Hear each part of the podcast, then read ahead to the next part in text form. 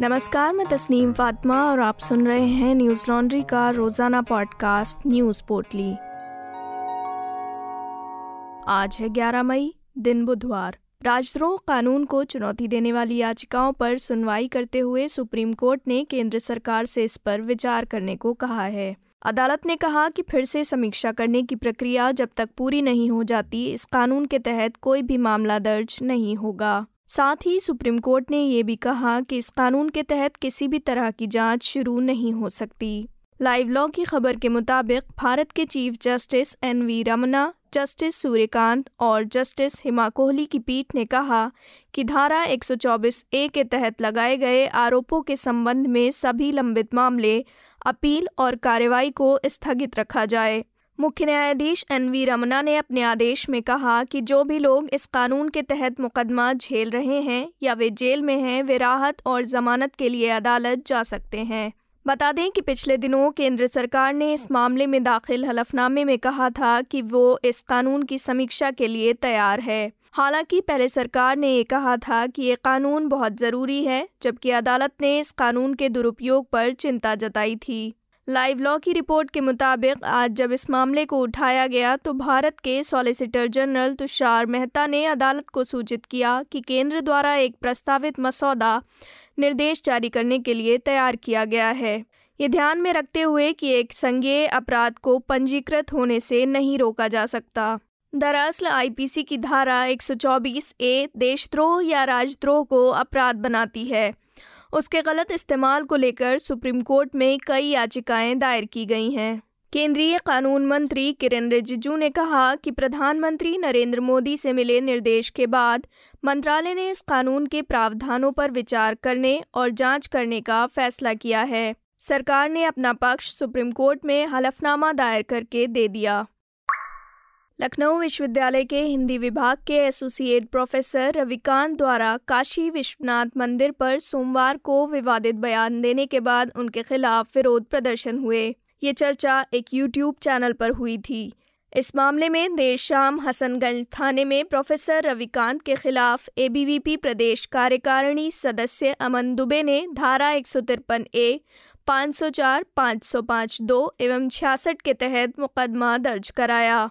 NDTV की खबर के मुताबिक सोशल मीडिया पर शेयर किए गए एक वीडियो में छात्रों को कथित तौर पर विवादित नारे लगाते हुए देखा जा सकता है।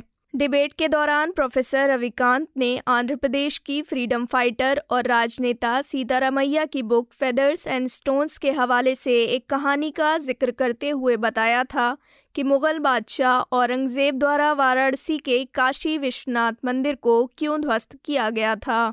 न्यूज़ क्लिक से प्रोफेसर रविकांत ने कहा कि प्रदर्शन कर रहे छात्रों ने उनके साथ अभद्र व्यवहार किया।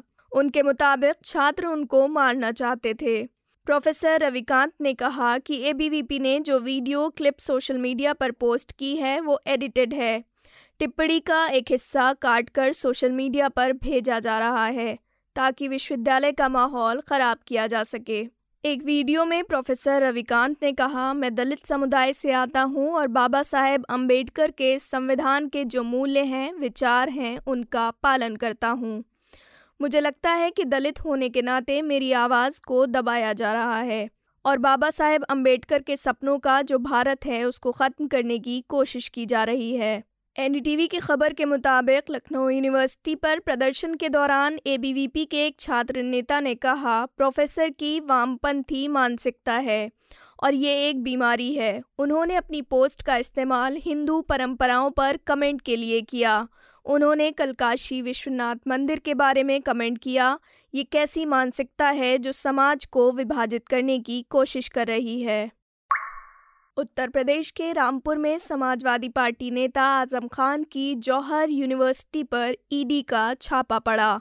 ईडी की टीम जाँच के लिए लखनऊ से रामपुर में जौहर यूनिवर्सिटी के कैंपस पहुँची।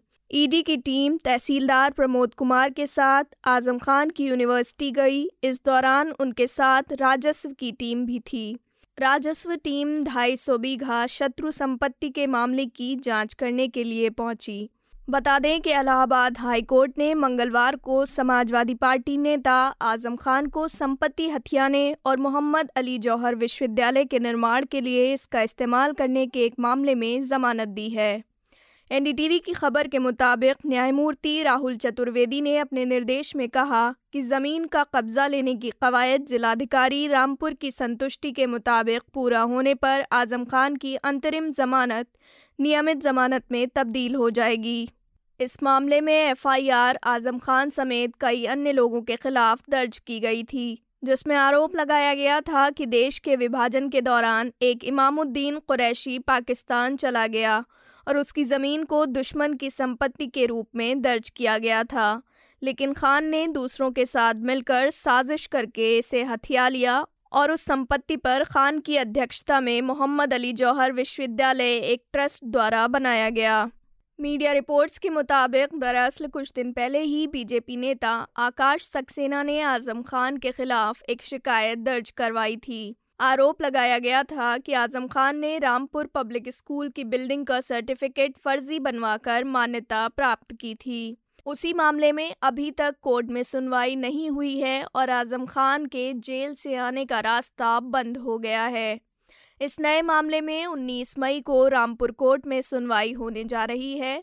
इस मामले में उन्हें राहत मिलती है या फिर झटका, इस पर सभी की नज़र होगी। अगर ये मामला भी पिछले केसों की तरह ज़्यादा लंबा खिंचता है तो दो साल बाद भी आज़म खान सीतापुर जेल से बाहर नहीं आ पाएँगे। इस मामले को छोड़कर बाकी सभी मामलों में आज़म खान को जमानत मिल गई है। निजी विवाद को लेकर युवक की चाकू मारकर हत्या करने के बाद राजस्थान के भीलवाड़ा में इंटरनेट सेवाएँ बंद कर दी गई हैं। वहीं युवक की हत्या के आरोप में तीन लोगों को हिरासत में लिया गया है। मंगलवार रात कोतवाली थाना क्षेत्र में निजी विवाद को लेकर 22 वर्षीय व्यक्ति की चाकू मारकर हत्या कर दी गई थी, जिसके बाद से यहाँ भारी पुलिस बल की तैनाती की गई है। दैनिक भास्कर की खबर के मुताबिक हिंदू संगठनों ने आज यानी बुधवार सुबह बाज़ार को बंद करवा दिया। वे एक चौराहे पर एकत्र होकर बैठे हुए हैं। हालाँकि मामले में तीन नाबालिगों को हिरासत में लिया गया है। मगर हिंदू संगठनों का कहना है कि नाबालिगों की आड़ में किसी और ने युवक को मौत के घाट उतारा है। मरने वाले के पिता ओम प्रकाश तपड़िया भीलवाड़ा के हिस्ट्री शीटर थे, जिनकी मृत्यु हो चुकी है। मारे गए युवक के मामा महेश खेतानी ने न्याय की मांग की है।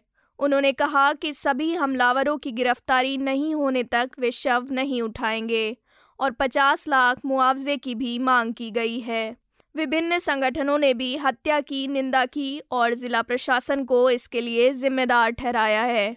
मीडिया रिपोर्ट्स के मुताबिक बताया जा रहा है कि मंगलवार के दिन में मृतक आदर्श के छोटे भाई हनी का कुछ नाबालिग लड़कों से विवाद हो गया था।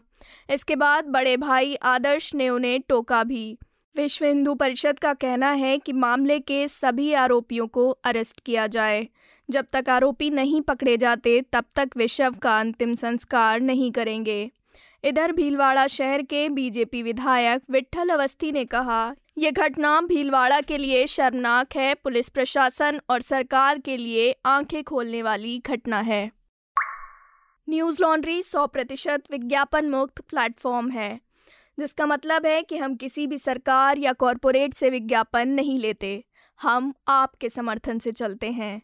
हम ऐसे ही स्वतंत्र होकर काम कर सकें, इसके लिए न्यूज़ लॉन्ड्री को सपोर्ट करते रहिए। न्यूज़ लॉन्ड्री को सहयोग देने के लिए Hindi dot newslaundry dot com पर जाएँ और सब्सक्राइब करें और गर्व से कहें, मेरे खर्च पर आज़ाद हैं खबरें। इसी के साथ आज की न्यूज़ पोर्टली में बस इतना ही। नमस्कार। न्यूज़ लॉन्ड्री के सभी पॉडकास्ट ट्विटर आई और दूसरे पॉडकास्ट प्लेटफॉर्म पे उपलब्ध हैं। खबरों को विज्ञापन के दबाव से आज़ाद रखें। न्यूज़ लॉन्ड्री को सब्सक्राइब करें।